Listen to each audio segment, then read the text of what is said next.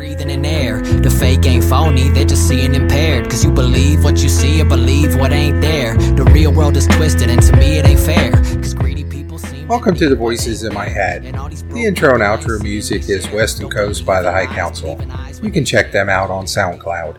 Welcome back. I'm back with another police accountability episode. Today I'm on New York Post in his article dated July 20th, 2022. The headline is Uvalde Superintendent recommends firing school police chief Pete Arredondo. It starts off with the Uvalde school superintendent wants to fire the district's police chief over the botched response to the May school massacre that left 19 kids and two teachers dead. The Uvalde Independent School District's Board of Education will hold a special meeting Saturday to discuss the termination for good cause of Chief Pete Arredondo as recommended by the superintendent, the meeting's agenda shows. Now, we all know the horrific incident that happened back in uh, May 24th. We also have been seeing all the videos that have been leaked showing the police officers standing around, one using hand sanitizer on his hand, others just checking their cell phone. I mean, a, a complete and total cluster. What shocks me is this school shooting took place almost two months ago. Were only a few more days, about three or four more days, and it'll be a two months since this happened.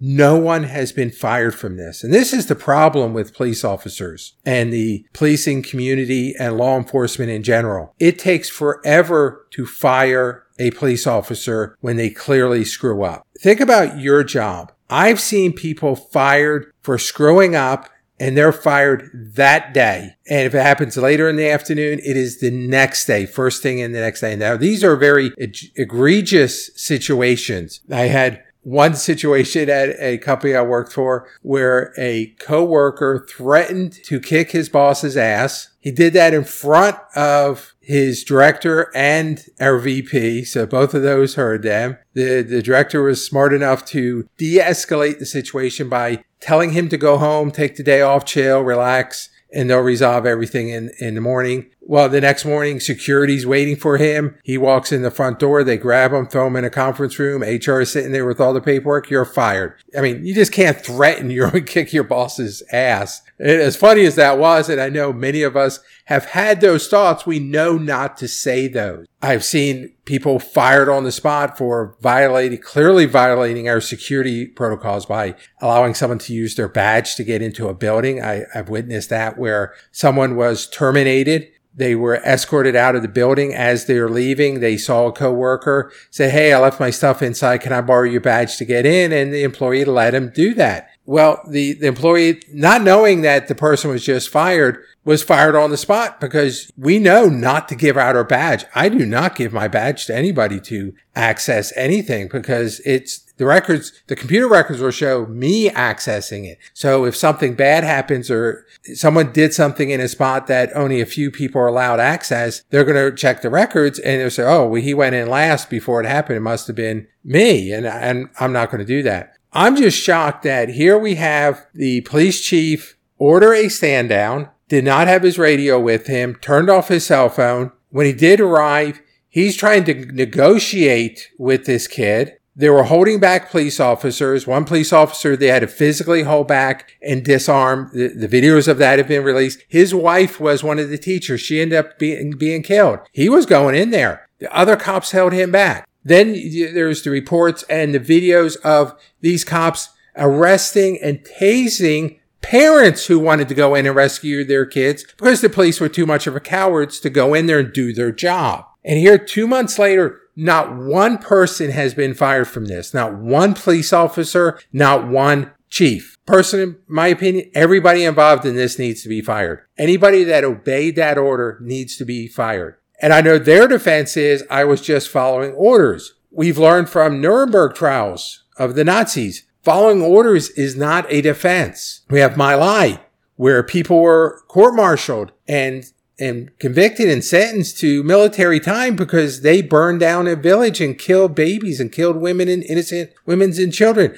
All under the guises we were ordered to do so. It did not fly. Abu Ghraib, exact same thing in, I, in Iraq during the Iraqi war, where they were abusing prisoners. And everybody's like, well, I was just following orders. Once again, following orders does not is not an excuse for doing bad things. It never is. This takes me back to a point that I've been saying over and over again about the low IQ officers. So I'm on a article on freethoughtproject.com. It is dated September 28, 2014. I've mentioned this over and over again. It starts off the headline is U.S. court says it's okay for police departments to refuse to hire someone who is too smart. Ever wonder why cops yell quit resisting as they beat a person who's not resisting? Or why they shoot people who pose no threat? Maybe the answer is right in front of us. The Wonderlic Cognitive Ability Test is a popular group intelligence test used to assess the aptitude of pr- prospective employees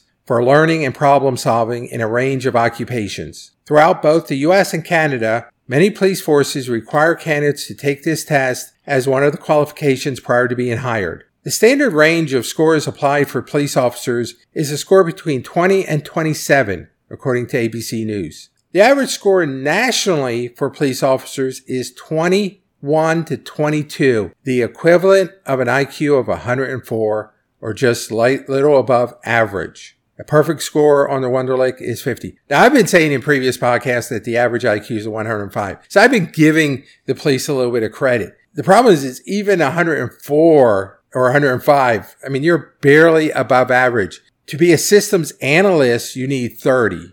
And a cashier, I think, is 27. So they're saying 21 to 22 is what they're looking for. They, they want low IQ officers for a reason. And all this came about because, and the article is going to go through but I want to just paraphrase. Back in uh, March of 96, a person named Robin Jordan from Connecticut applied to be a police officer. He took the Wonderlic test and he scored 33. Now, 33 is near genius level IQ. I mean, it is very, very high. You, you need a, I think it was, like I said before, it was 31 to be a, a systems analyst. So he's smarter than some of your top IT folks. He scored a 33. They did not want him because he was too smart. Smart people do not follow orders.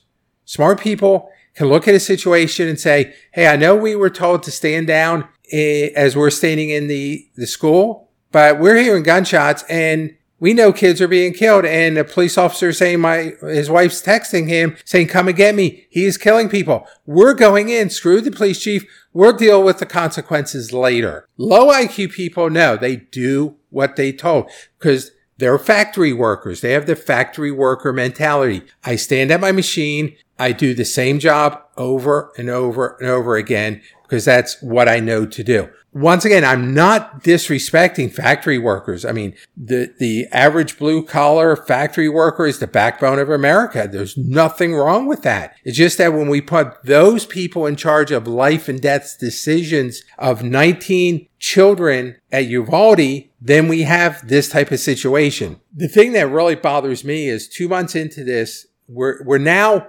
discussing firing the police chief that it hasn't already happened, that that weekend or a week later, we should, when we realized there was a stand down and he stopped cooperating with the Texas Department of Public Safety, right there, guys, you're, you're fired. We don't care. You're not fully cooperating to get a big picture of this.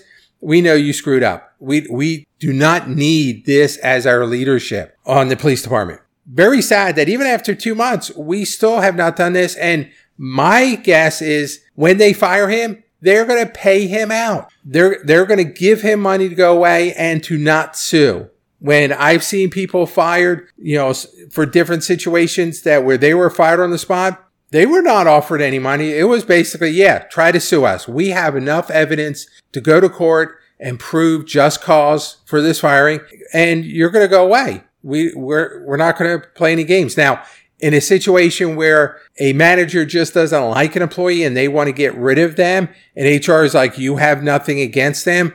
Then we have the unwritten policy where they solely start sabotaging that employee. They put them on the official performance improvement plan or PIP which is usually most industries is 90 days. You have 90 days to turn yourself around. And no matter what you do, it's wrong. You're given a heads up of 90 days. And I've seen people as they're being put on PIPs, they'll just tell the manager, look, give me the 90 days buyout. I'm gone today. Most companies will then do that, give that employee a 90 days because if I'm put on a PIP unless I'm doing something really terrible that would have got me fired on the spot before, I'm here for 90 days. I can, t- I can do nothing. I can come in late. I can goof off. I can not get my work done. They're still not going to fire me because they got to wait to the end of the 90 days. So paying me out for 90 days or making me work for the 90 days, it's just easier to buy me out. In this situation, this is one of the egregious situations that demanded firing on the spot. The police chief still has his job, still getting his paycheck, and I guarantee it's probably six figures or plus six figures.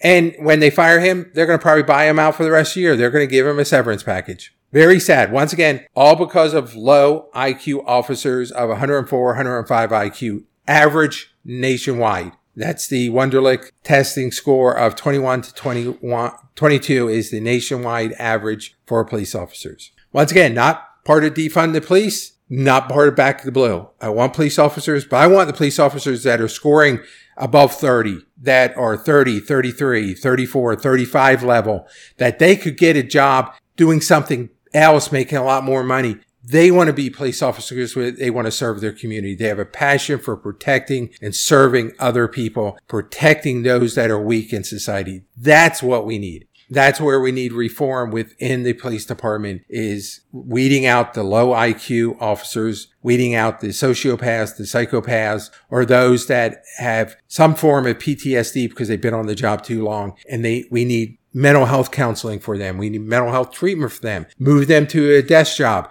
where you're out on the streets for maybe six, nine months. Then you get a few months break doing uh, desk jobs, transporting prisoners, doing something that's not as dangerous that gets you back on a regular routine, paying them better so we get a higher quality candidate. We need police reform.